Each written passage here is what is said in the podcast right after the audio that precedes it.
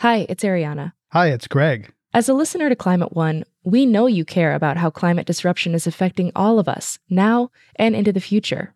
I'm guessing you already do several things in the spirit of climate action. Here's another one. Giving a donation to us to continue bringing you shows about the causes and solutions to the climate crisis. You can do that at climateone.org/donate. We offer all our podcasts and radio shows for free, but it takes time, effort, and resources to produce new episodes every week. When you give, you'll help us pay for the talented staff, equipment, and materials we need to make the show. And you'll join a group of other dedicated funders and community supporters who keep Climate One on the air. If you're inspired by the guests and conversations we curate, please consider making a gift today at climateone.org/donate. Thank you for your support, and thanks for listening. This is Climate One. I'm Greg Dalton. Fully electrifying our homes and cars could cut the amount of total energy we need by half. We generate our electricity thermoelectrically, but a huge amount of that energy is wasted as heat.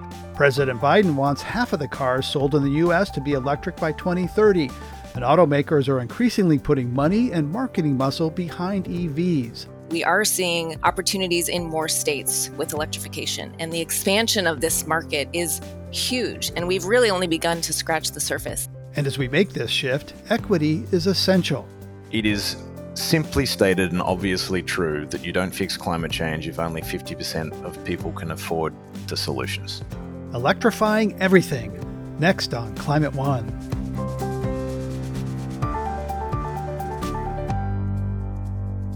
In the not-too-distant future, your entire home could be electric, from your stove to your water heater to the car you drive.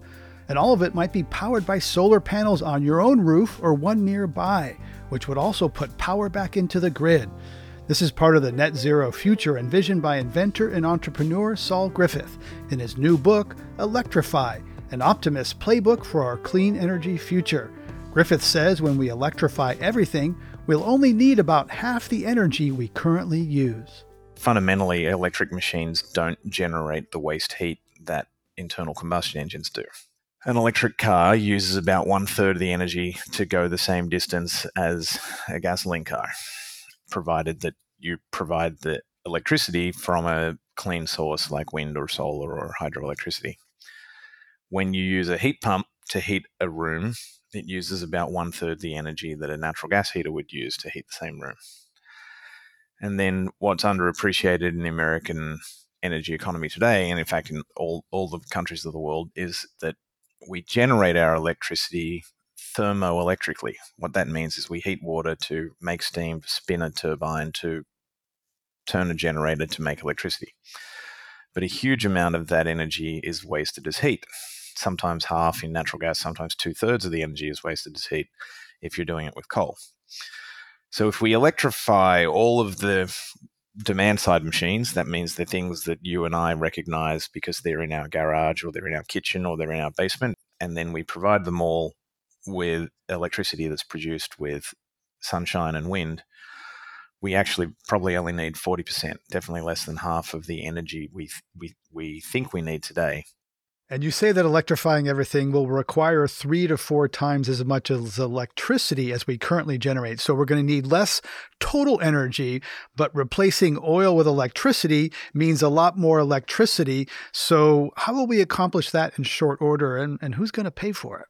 So America uses 3.5 terawatts of what they call primary energy. Primary energy is defined as tons of coal, barrels of oil, but only about a 0.5 terawatt or 500 gigawatts is electricity delivered to the end user today. So if we electrify everything, we actually need to triple that amount of electricity to about 1.5 terawatts. But then a lot of that other 3.5 goes away. That will mean enormous amounts of wind and solar generation. As much as 20 or 25% can probably be generated on our rooftops of our houses and our commercial buildings. We can probably do another 10% in our communities in what's called community solar. But then we'll still need on top of that some utility scale generation that'll be out in the countryside. And, you know, we shouldn't rule out nuclear. America's actually got a very good safety history with nuclear. And whether the nuclear can arrive in time is the real question, because we sort of need to do this transition in 20 years. And in the last 20 years, We only commissioned one new nuclear plant and we retired more than we commissioned. Yeah, a couple of them went bankrupt and they didn't work out well, those new ones. They were over budget and over fiascos. So, so I actually think that, I think if you were a betting person, the majority is going to be wind and solar. There'll be some geothermal. There'll be some biofuels for some applications. There'll be some hydroelectricity. But wind and solar are now proven to be the cheapest generators of electricity in the world. There's still this kind of perception that green costs more. And Bill Gates has been out there talking about the green premium. So if new wind and solar, utility scale, are the cheapest energy on the planet, is that going to pass through to customers? So I have the benefit that Bill doesn't of being an Australian citizen. So I get to have a broader picture of the goings on in the world. And there is a green premium today for some things, but that green premium is being bridged. So today, if you went to buy an electric car, so let's just take a middle of the road, like a Hyundai Kona electric is about $10,000 or $15,000 more than the Hyundai Kona gasoline model. But Bloomberg New Energy Finance is predicting that by 2025 or so, that electric vehicle will be cheaper than the internal combustion engine vehicle. To buy, and it's already cheaper to operate. It's already much cheaper to operate. An electric car running off solar on your roof is 3 or 4 cents a mile, and a gasoline car is 10 to 20 cents a mile, depending on what it is. So we'll bridge that gap shortly on the vehicles. In Australia, there's been something called the Australian rooftop solar miracle. So we got pretty smart about regulation and certification and training in Australia and eliminated what's called the soft costs of installing solar. So the solar modules themselves cost about 30 cents per watt. In Australia, it costs you about $1 per watt to install it on a roof after all of the labor and the racking and the inverters and the connecting it up. But in America, it costs about $3 a watt because we have extra regulatory burden, permitting burdens, inspections. At the Australian price of $1 a watt, rooftop solar electricity in Australia, after you've gone to the bank and financed it, is 5 or 6 cents per kilowatt hour of electricity delivered to your house. To put that in perspective, the average in the US is 13.8 cents. In California, it's as high. I know I'm paying about 22 cents, and I'm sure you're paying about 20 cents a kilowatt hour. So it is fair to say delivered to the customer, the cheapest electricity in the world is in Australia right now, the rooftop solar. And that could be true here too. And that's something that we could make possible with a regulatory pen. The other amazing thing that has happened in terms of this green premium, yes, it does cost you more for the electric induction stovetop, and it does cost you more for the electric heat pump water heater and the electric heat pump furnace, but all of them are now at parity over their lifetime because their performance is so good and they are cheaper to operate. To return to your original question, I don't think it's quite the question of who's going to pay for it, which plays to the narrative that I think is all too common, that this is going to cost us all money. Mm-hmm. Mm-hmm. If we do this right, if you could create a country that had the rooftop solar policy of Australia, the electric vehicle policy of Norway or California, and sort of the heat pump and building heating systems and policies of sort of Japan or South Korea, you'd have the right set of things to start saving consumers thousands of dollars a year. Sounds like an interesting place to live. You write that there can be no "not in my backyard" with solar and wind energy, but in practical terms, we all know that NIMBYism is alive and well. So how do you propose we change people's minds about solar and wind, even if it's cheap, across their cities and farms? I don't think we'll change everyone's minds in the time frame required. I'm not naive about that. There are enough spaces even for the people who will prevent some of these installations from going in to still meet all of the demand. I think what we need to do is change as many of those minds as possible that this is the future. And one of the things is to outline how much space and how much ugliness some of the existing energy infrastructure is. We have hundreds of thousands, actually millions of miles of natural gas pipeline in the US that leaks. We have millions of miles of oil pipelines and that we all create other problems. And in fact, the footprint of the solar and the wind we need is not substantially more than the footprint that we have for this existing fossil fuel infrastructure. If you think about the setbacks that are required for those pipelines, the setbacks that are required for the rail that is dedicated to taking coal from where it's mined to where it's burned. And so, I think there's a lot to win here. We won't win everyone over, but even, I think we will find enough space to put all of the renewables that we need. I often hear, talking about EVs, well, can the grid handle it? So we know that the grid is old in the United States and a lot of places it's underinvested in. Perhaps there's potentially some help on the way if this infrastructure bill gets passed. Can the grid handle a sudden influx of convection cooktops, electric vehicles, and so forth? The answer is absolutely not today. But I think it's worth reminding ourselves a few things. We have 2 or 3 decades to achieve this project to hit the climate targets we need to hit. So 2 or 3 decades is not exactly overnight.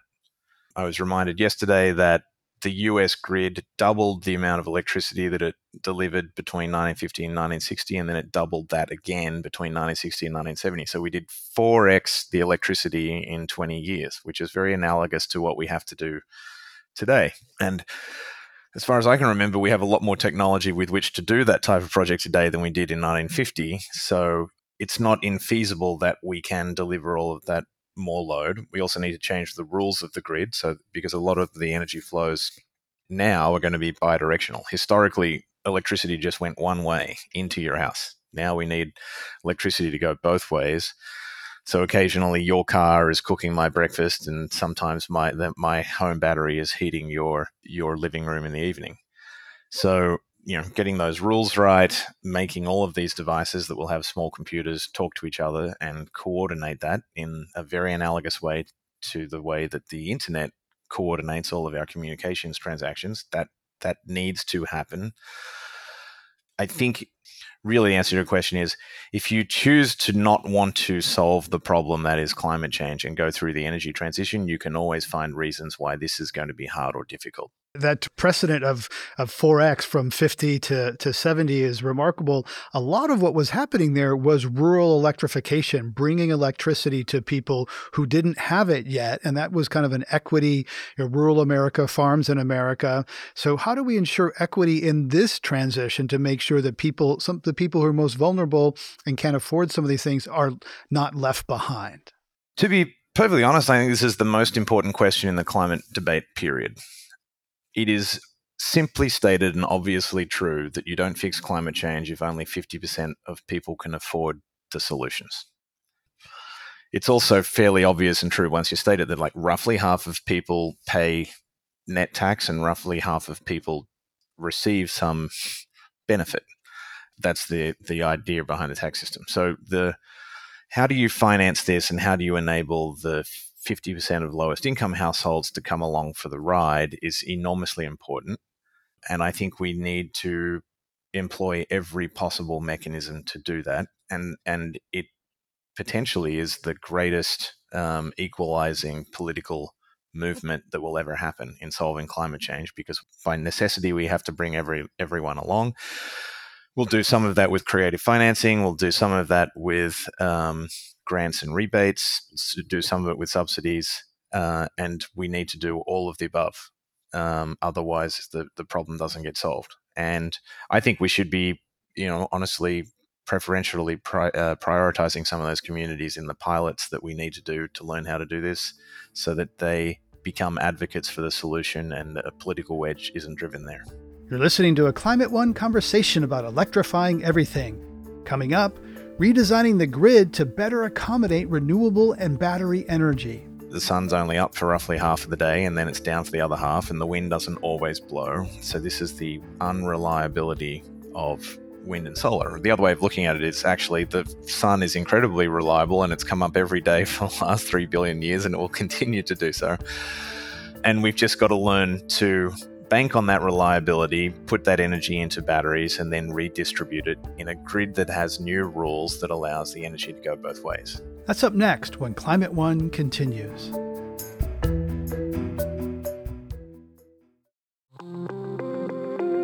Hey everyone, I'm Dan Cortler, the host of TED Climate. Each episode, we unpack the problems and solutions of climate change. This season of the show, we're getting into some big ideas that make us optimistic about the future, like meat grown from cells and leather made from mushrooms. And the best part, we look at how building a greener future can be an upgrade instead of a sacrifice. Find and follow TED Climate wherever you're listening to this. Let's get back to my conversation with Saul Griffith, author of Electrify: An Optimist's Playbook for Our Clean Energy Future. I asked him to explain the concept of grid neutrality, which he says is critical to the all-electric future. The grand bargain in the mid-20th century was to give a virtual monopoly to utility operators in exchange for them guaranteeing very high reliability of service of electricity to the users and making sure that they didn't overcharge people who were old or infirm or something like this. But because of that, the utilities set the rules, and they set the rules for energy generating systems that look like the ones they own and for a distribution grid that looks like the one that they operate, that they use today. Without doubt, as we transition, the largest battery that will exist in the United States will be the battery of our 250 million vehicles. And those batteries will move around every day. That's fundamentally different to the 20th century infrastructure. The second biggest battery that will exist is the battery inside the thermal systems of all of our homes, the hot water heaters and the space heaters, and the batteries that are on the side of our house to help us back up. You know, everyone can state also fairly obviously true that the sun's only up for roughly half of the day and then it's down for the other half, and the wind doesn't always blow. So this is the unreliability of wind and solar. The other way of looking at it is actually the sun is incredibly reliable and it's come up every day for the last 3 billion years and it will continue to do so. And we've just got to learn to bank on that reliability, put that energy into batteries, and then redistribute it in a grid that has new rules that allows the energy to go both ways. And I think if we want the benefits of this transition to go to households, which I think should be our priority, we need new rules for the grid that don't advantage the traditional utility model.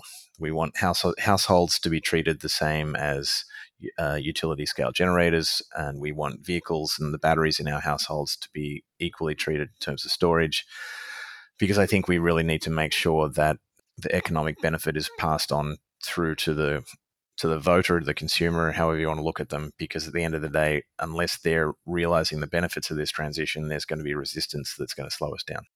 One of the most dramatic stories recently has been the move to electrify buildings and keep natural gas out of new buildings, in some cases existing buildings. That took off quite quickly. The natural gas industry came back, the methane industry, pretty quickly and forcefully opposing local governments trying to move toward all new electric construction, those sorts of things. The pipe fitters are in there also trying to preserve that. They've successfully blocked such moves in several places. If we want to electrify everything, what can be done to overcome the resistance of the incumbent methane fossil gas industry and the unions that are part of it?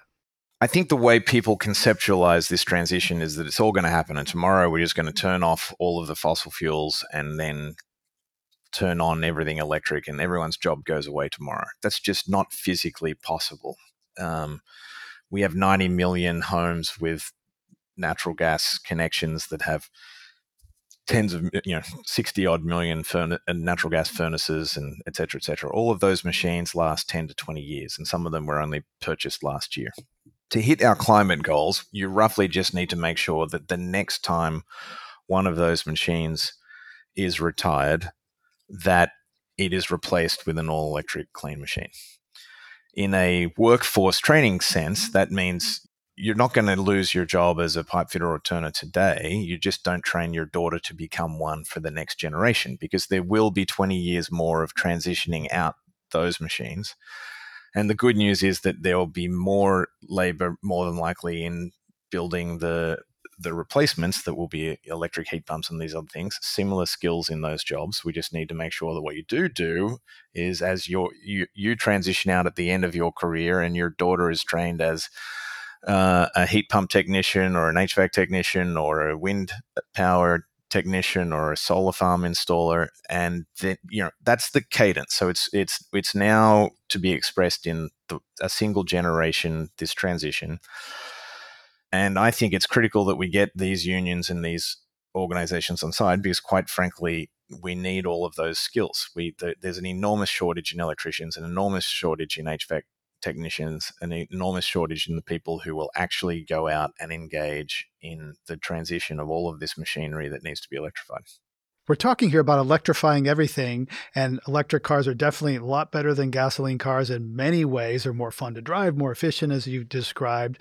But some people would say that, you know, replacing gas cars with electric cars still is too many cars. It's still car dependent.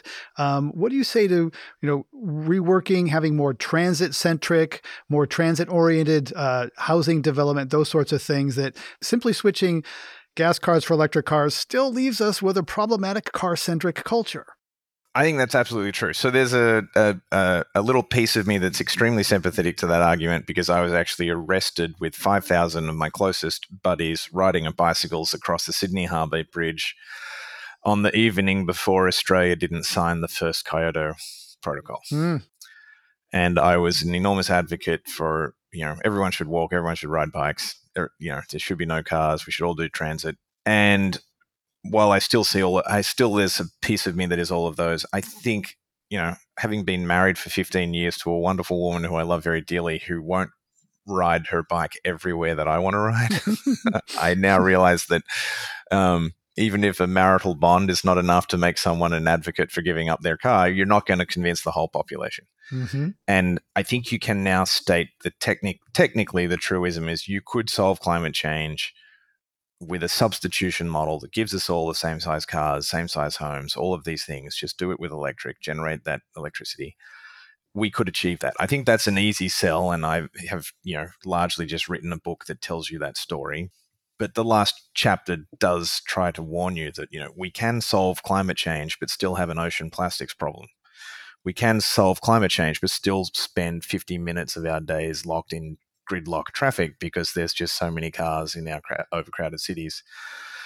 So I do hope that we do more mass transit, but I don't think you can go out with a narrative that tells everyone we'll solve climate change by forcing you to give up your car. So I've stopped trying to push that.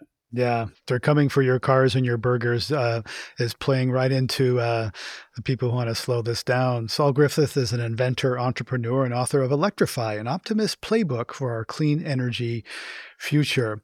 You write that billionaires can escape to Mars, but the rest of us have to stay and fight. What do you think of billionaires, often white men who made their fortunes in tech and finance, leading the systems change required to stabilize the climate? Do you trust their motivations? And do you think that we ought to look for those kinds of heroes to lead the systems change that we're talking about? I know more than my fair share of billionaires, and I actually think their motivations are good. The ones that I interact with are generally interested in climate, and they're generally interested in climate solutions, and their motivation is similar to my motivation. It's like we would like to maintain the health of the earth and its ecosystems for our children. I do observe, however, that billionaires typically have been removed from the realities of life for a few decades, and it makes their perspective on what solutions look like unrealistic. And I think, unfortunately, the way the world's political systems and economic systems have developed, billionaires have an outsized influence on our politics and how these things happen. So I think there's no way to solve climate change without engaging a lot of them. But I think the most critical thing for billionaires to learn is empathy for the average human condition. What I'd like them to do is develop empathy. So, you know, drive through a low-income suburb in Ohio and imagine the climate change electrification journey of a single mother and a low income. How are we going to bring those people along on this grand journey to address climate change? And I think you need that empathy to understand where the real barriers are. Most of the billionaires I know, they tend towards libertarian. They don't believe that the government has any role here. When you go to hand your hat around in Silicon Valley to ask if they would sign up to support the bills trying to go through Congress right now on climate, they say, well, there's a whole bunch of stuff in there that I don't like, and I don't believe government should have such a role. And I think that's just naive. The energy system is one of the most regulated pieces of our modern life, and a huge portion of the cost is regulatory. And if we don't have regulatory reform, we're not going to solve climate change. And we need this sort of libertarian attitude to give way to empathy and engagement. Empathy for real people's real experience and engagement with the political process in a way that makes the future that we need to make possible. None of those activities look like going to space. Right. So not so much from the elites, the idea that the Silicon Valley will solve this or the political and economic elites will solve this. I'm over that narrative. I mean, nearly everything that Silicon Valley commercializes actually began with a sane bureaucrat running funding for sane things, including solar energy, including batteries, including wind power, including pathways to make steel without carbon monoxide, right? All of these things actually came from the taxpayers' dollars funding well-motivated bureaucrats to run smart programs and research programs through national labs, through universities, through independent companies to develop all these technologies. Yeah, well, the internet came from the Defense Advanced Research Project Agency, and semiconductors came from aerospace. So yeah, that's exactly. You've worked on research projects for many federal agencies, including NASA and DARPA. What have you learned about how quickly they can make big changes? And do we need to go back to those, thankless bureaucrats you just mentioned and empower them and celebrate them because they are key to this? I would love for them all to be celebrated. Nearly every technology that we need is already at the table in fixing climate. Is testimony to that success. That's not to say that we shouldn't still swing for the fences even more. Certainly, an ambitious program manager at ARPA-E that could help bring a new fusion technology to market within the decade would have an enormous impact on climate. There's still a whole lot of good research problems where substantial breakthroughs would make solving climate a hell of a lot easier. And you repeatedly point out that there will be a better quality of life, not major sacrifices, right? But don't we need people to be engaged in addressing the climate crisis in order for there to be sufficient public pressure to make this transformation happen? Yes. I think you do need people to fear what we have to lose. There's two things that people fear that we have to lose. Some people fear that we have to lose the natural environment, species biodiversity, the health of the ecosystems that enable our species to thrive. Some people fear the loss of their barbecue or their monster truck. It is possible now to give people their barbecues and their monster trucks and do it electrically and take that fear of loss away, but still be motivated by the fears around what we have to lose in terms of the environment. But I actually think the majority of people are motivated by the what we have to win narrative. What do we have to win? We have far healthier children. It is extremely well established and well understood that burning natural gas inside your home, whether it's in the kitchen or in your furnace, has a terrible impact on the respiratory health of the people in that and the pets in that house. That problem gets solved by virtue of electrification addressing climate change. The health of our communities and the smog in our cities caused by all of the oil we're burning in our cars is another thing that will lead to greater respiratory health. It will have huge health benefits beyond that as well. And our skies will become clearer and the air around us will become cleaner. The waterways will become cleaner. On top of that, we can now see that energy is very likely to actually get cheaper, not more expensive, which is counterintuitive because we've had 3 decades of very successful propaganda campaigns telling you that this is going to be too expensive, this is going to be too hard. But it's not. Wind and solar really are just so cheap now, and batteries are about to be so cheap, and electric vehicles are about to be so cheap that you will see thousands of dollars of savings in every household per every year. Saul Griffith is an inventor, entrepreneur, and author of Electrify, an Optimist's Playbook for Our Clean Energy Future. Thanks for your insights, Saul, and your optimism on electrifying everything around us. Thank you very much. As local governments across the country pass regulations that favor clean energy, some oil and gas companies are going to big and sometimes veiled lengths to make sure their industry isn't shut out. One tactic is called astroturfing, where community support for the industry appears to be grassroots, but it's actually organized by companies to promote themselves. Miranda Green, a reporter with Floodlight, reports on one such case she uncovered at the ports of Los Angeles and Long Beach in an investigation with the Los Angeles Times and The Guardian. When Shola Boucheri testified in front of the Long Beach Board of Harbor Commissioners, she said that the dirty diesel trucks that drove back and forth in her neighborhood shouldn't be allowed 1 year longer. My name is Shola Boucheri, and I'm a resident. The people's health is at risk, and waiting 5 years to make incentives for the trucks to be changed is a long time. It was 2017, and Long Beach officials were gathering input on their new Clean Air Action Plan. The choice was whether to transition the diesel-powered trucks that transported shipments from the LA and Long Beach ports to electric trucks, or a shorter-term change to natural gas. But there was one thing those officials didn't know at the time. Some locals, including Boucheri, had been recruited and paid to testify in favor of the gas option by the gas industry. She thought she was working at an environmental fellowship. 6 months with my bachelor's, I could not find a job. She hired me and told me it's an intern position and it's temporary, but we're going to fight for the Clean Air Action Plan. And then I find out that it was the gas company. A company called Method Campaign Services paid Boucheri $20 an hour to attend trainings and speak at city council meetings. Method was paid at least $10,000 by Clean Energy Fuels, a California gas company with high stakes in the energy transition.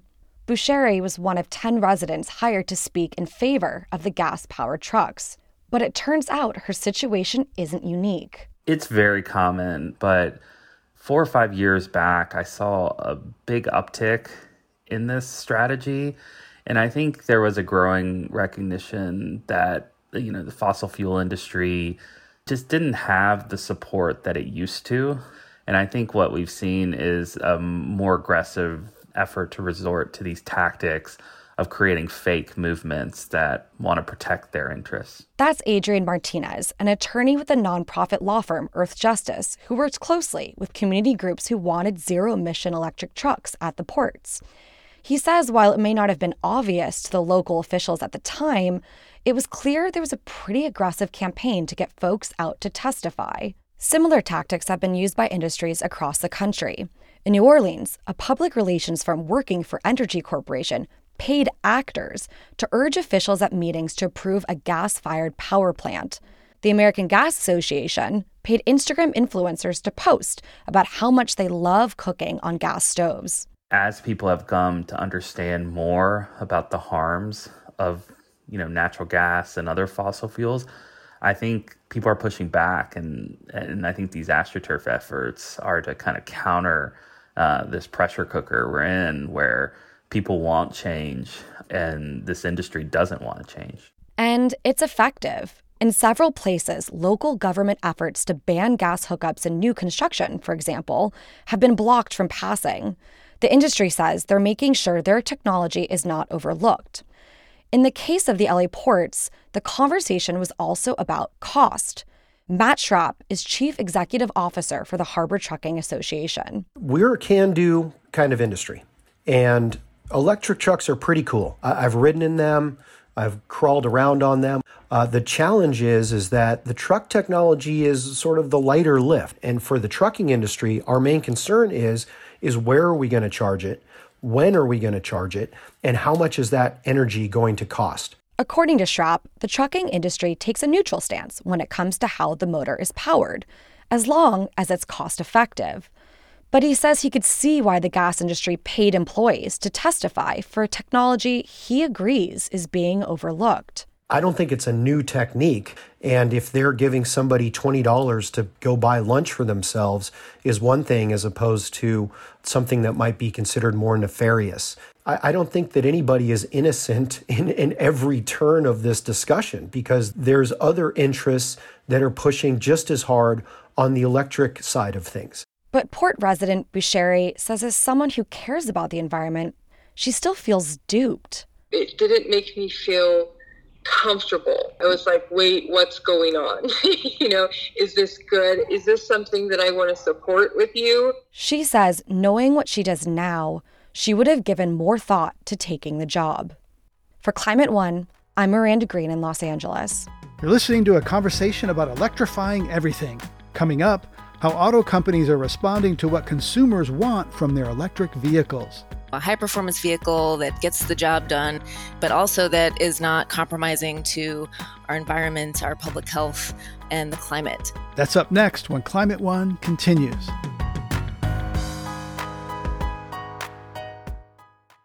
Hey, Climate One fans, we have some exciting news. We are now on Patreon.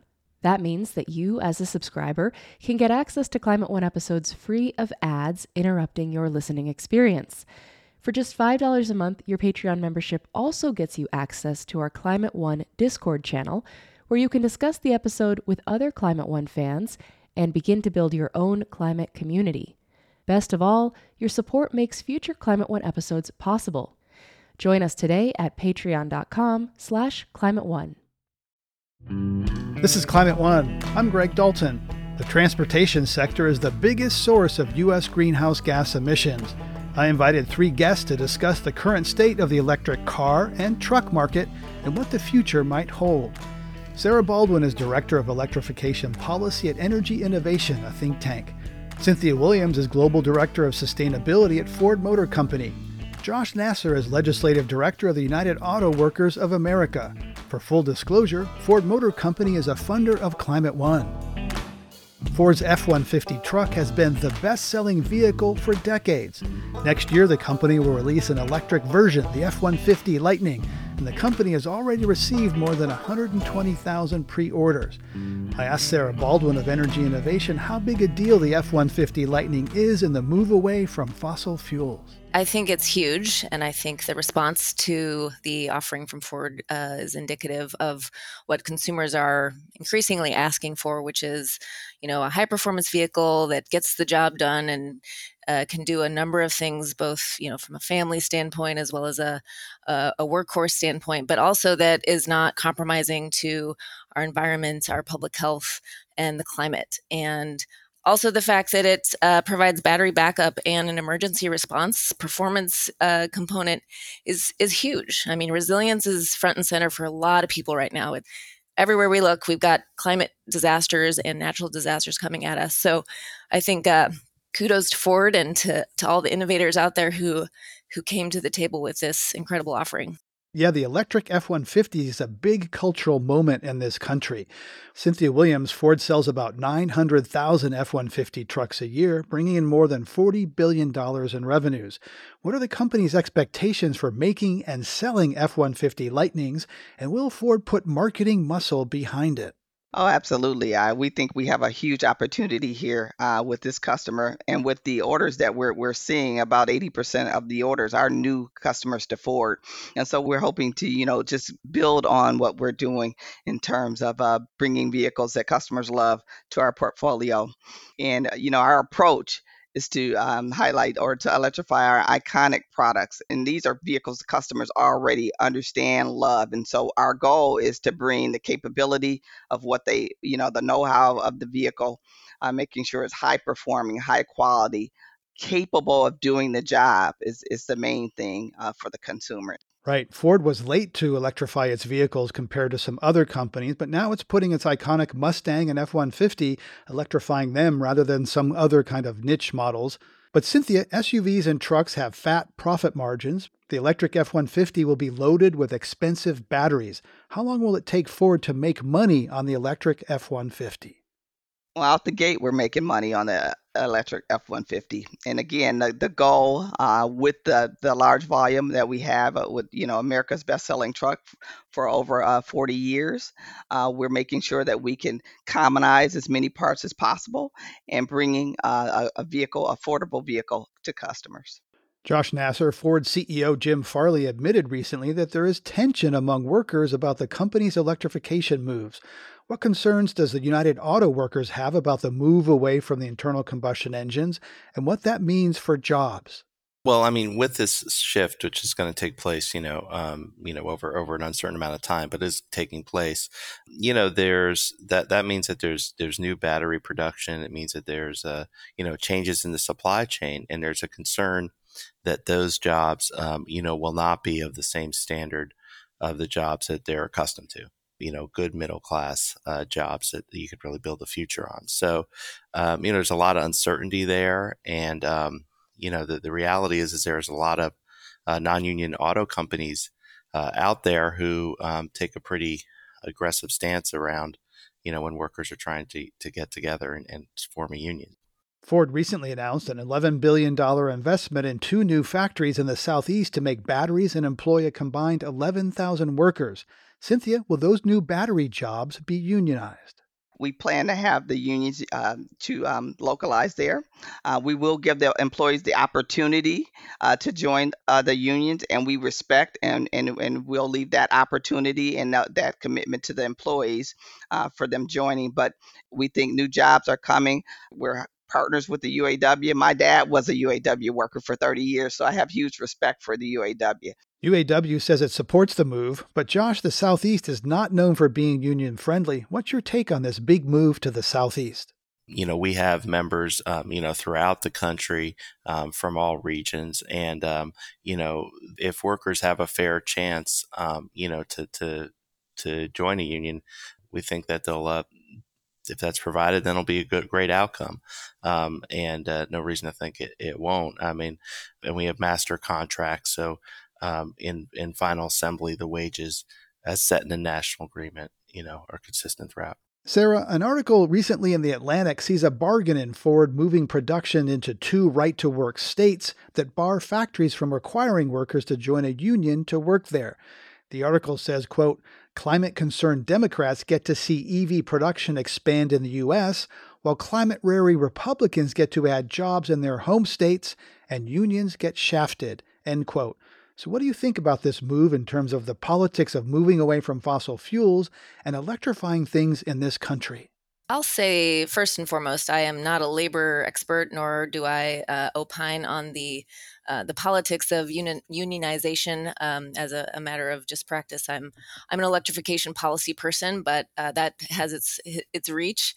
I think the bigger picture here is that we are seeing opportunities in more states with electrification, and the expansion of this market is huge, and we've really only begun to scratch the surface. So my takeaway would be more jobs in more states, and the opportunities for not just the cars themselves, but the supply chain and the expanded infrastructure for software and hardware alike. I think we're going to see, I'm hoping to see with more policy focus, especially, that there will be a concurrent emphasis on good jobs, good paying jobs, as well as this EV transformation. I don't think that they have to be in conflict.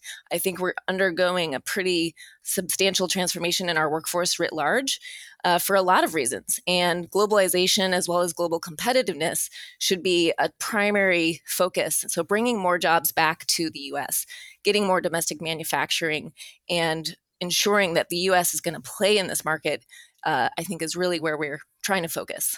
Josh Nassar, is it possible that someone who builds internal combustion engines can move to electric cars? Are those the same people, the same skills? Because EVs have a lot fewer parts. So first of all, our members, they learn 2 new technologies and go through retrainings consistently. So as far as the workforce being able to do the work, that's not a concern. What we need to make sure is that we're a leader in the world on EV production, and that we're actually in a position where we're exporting EVs. And that's where there's some real, opportunity. So the question is, as a country, are we going to back this transition or not? You look at countries like China, that are leading. It didn't happen by accident. There was government policy, which, led to that growth. And frankly, we've been falling short here. So that's why we're optimistic that we're turning a corner. But we need to make this happen. Sara, auto companies in the U.S. and Europe are investing tens of billions of dollars to move from internal combustion engines to electrification. These are announcements and intentions, but it wasn't that long ago that most of the auto industry pivoted in another direction after the 2016 election. So why should we believe the auto companies today talking up EVs that they won't turn on a dime if a Republican president is elected in 2024? Well, I won't speak on behalf of any of the companies, particularly since you have one right here and can answer that better than I. What I would say is kind of my reflection on the market is that prices for batteries have declined faster than we've anticipated. In fact, every projection is exceeded every year. And so we've seen, between 2010 and 2020, about an 89% decline in battery prices and another 20 to 30% decline anticipated in the next 5 years. We can expect that will only continue. Consumers, again, are demanding more models, more options. And that consumer demand, I think, is only going to increase as more people want to be a part of the climate solution. Third, I think the recognition that, Republican or Democrat president or Congress doesn't matter as much because this market is moving and we're going to see transformation occur sort of from the ground up. However, with that said, strong policies can make a huge difference in securing this market and giving more stability to automakers, auto workers, consumers alike, whether it's stronger regulations and more rigorous standards, as well as incentive programs that we're seeing proposed through both the infrastructure bill as well as the Build Back Better Act. There are a lot of opportunities for us to seize this moment and really drive forward with a concurrent solution that meets all of our needs. Josh Nassar? Totally agree with that. And just I think it's really important that when we're looking at where the new production goes, that we make sure that the communities which are impacted by the reduction in ICE vehicles aren't left behind. And I think it's really critical that we make those investments in a targeted way. People need proof that this is going to result in good jobs. And people need that, not just a promise that new jobs will appear at some time. So being very deliberate in that and our policy making is very, very, very important for the success of the entire effort. And we need this effort to be successful, not just for the environment, but also for having a leading U.S. auto industry, because the rest of the world's moving forward. Sara Baldwin. One of the things that I'm really heartened by in particularly the Build Back Better Act and some of the provisions, granted, this is being cobbled together from multiple committees. It's still a work in progress. Nothing is set in stone. But if you look at the proposed language coming out of Ways and Means, there are a number of provisions that speak to this need for assuring jobs will be there, including if you're going to get a tax credit for domestic manufacturing of vehicles and EVs, you have to meet prevailing wage requirements and apprenticeships. And you have to give options for manufacturing training and retraining. And there are also concurrent workforce training programs that the Department of Energy will take on if this gets enacted. And they're really, I think they're thinking very comprehensively with respect to how to build not just the incentives for consumers or the infrastructure for the actual vehicles, but the whole soup to nuts economic revolution that we're trying to enable here. Sara Baldwin is Director of Electrification Policy at Energy Innovation. Cynthia Williams is Global Director of Sustainability at Ford Motor Company. And Josh Nassar is Legislative Director at the UAW. Cynthia Williams, when the U.S. federal government moved to weaken California's auto fuel efficiency standards 4 years ago, Ford stood with California while GM and Toyota sided with the Trump administration. Now that battlefront has moved to heavy-duty trucks, and Ford is a member of the Truck and Engine Manufacturers Association that is opposing California's push to reduce greenhouse gases from medium and heavy-duty trucks. Does Ford support California's advanced clean truck regulations? Absolutely. The heavy-duty industry is a large part of our volume as well. In 2030, our global volume, we plan to be fully electric, and that's including light duty and heavy duty. 40% of our volume we plan to be fully electric by 2030 timeframe. We're very supportive of the California legislation that they put forth. In terms of we look at specific customers. We're really talking to our customers to understand what do they need in terms of a commercial vehicle. We have the e-transit vehicle coming out later this year, and that vehicle is strictly for commercial customers. And we worked with commercial customers to dedicate what range is required for them to get the job done that they need to. Sara, diesel trucks emit fine pollutants known as PM2.5 that are especially harmful to human lungs.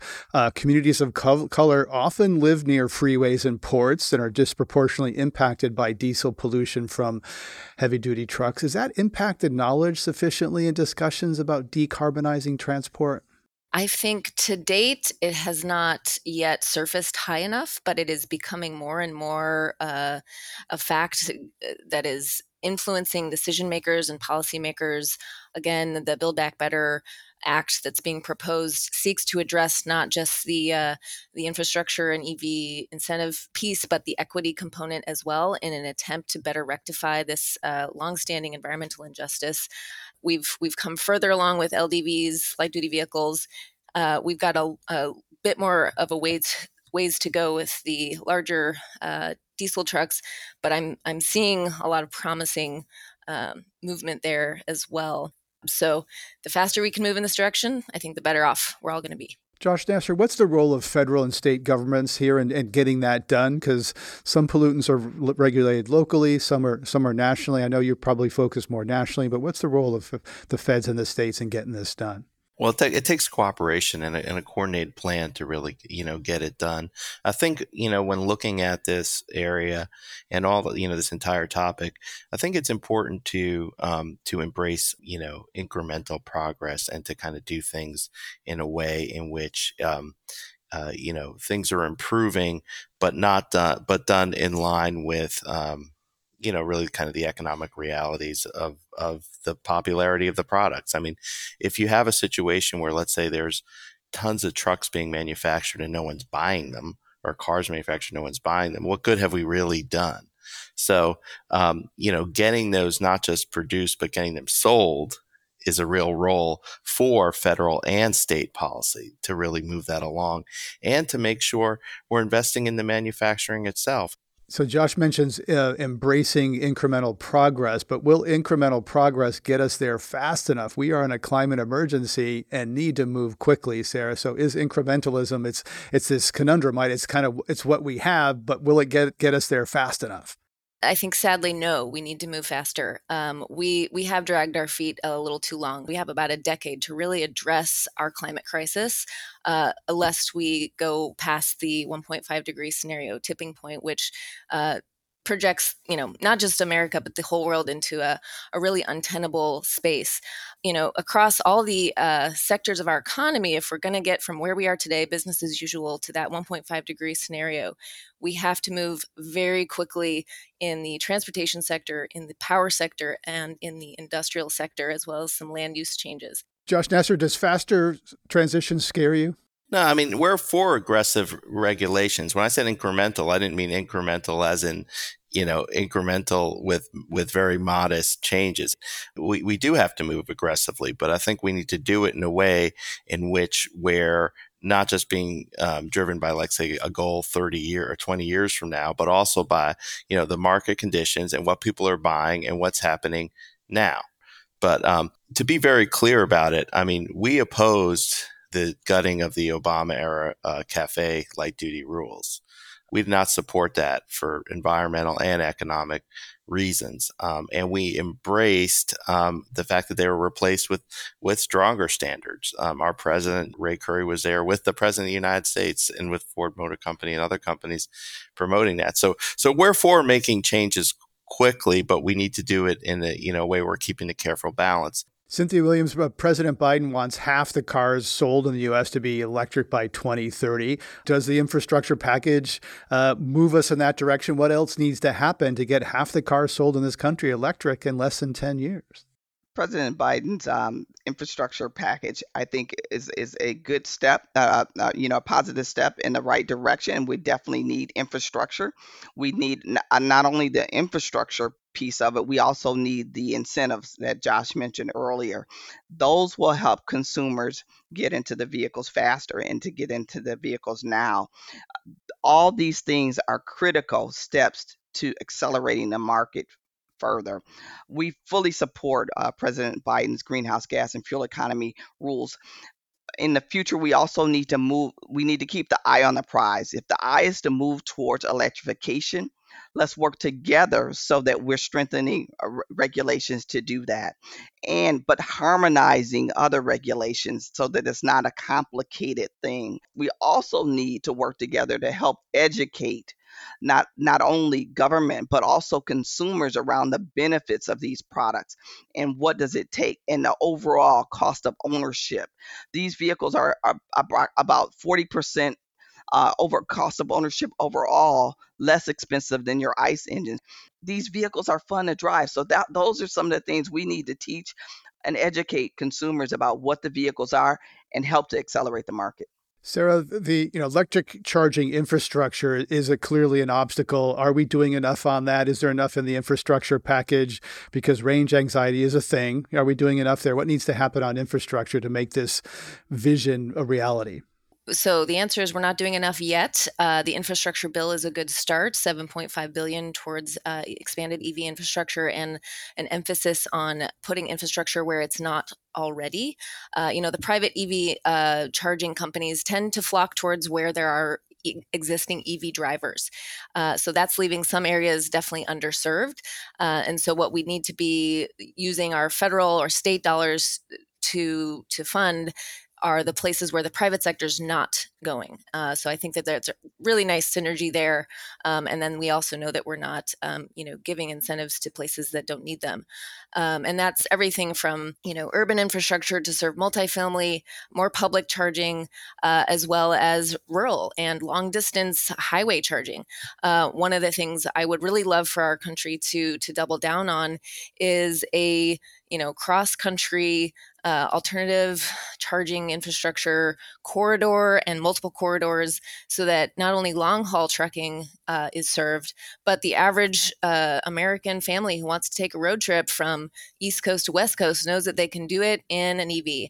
Now, there are some existing corridors already, but expanding that substantially is what we really need to see to meet the demand and also grow confidence in consumers. Cynthia, I've owned an EV for 10 years, and one of the questions I often get is, what about the batteries? It's nasty, mining lithium, and what happens to them afterwards, after life? Ford's partnering with Redwood Materials as part of a plan to create a closed-loop recycling for EV batteries. How would this work in practice, and how soon will that operate at scale? Well, as we gear up and open these new plants in 2025, we hope to have our partner there with us. And again, we're setting up the structure so that we can bring these batteries back and reutilize the material from these batteries to build new and improve batteries in the future. So the goal is to have a closed loop recycling process as part of our rollout, and we're working with industry to do that.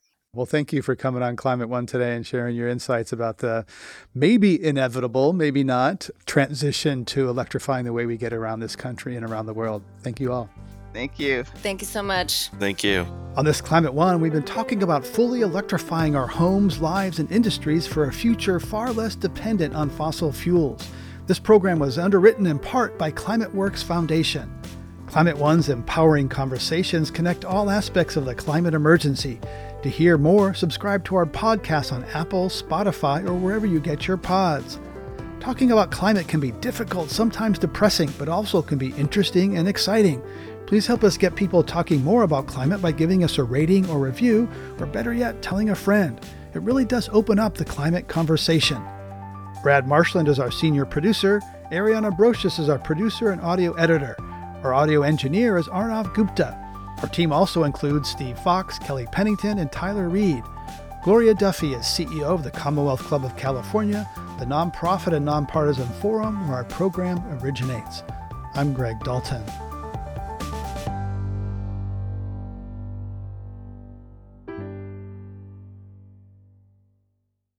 Hey, Climate One fans. We've all gotten used to a subscription model for paying for the things we really value.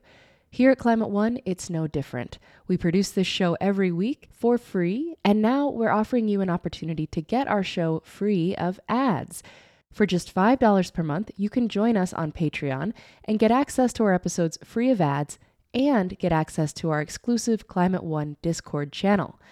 That allows you to discuss the episode with other Climate One fans and begin to build your own climate community. Best of all, your support makes future Climate One episodes possible. Join us today at patreon.com/Climate One.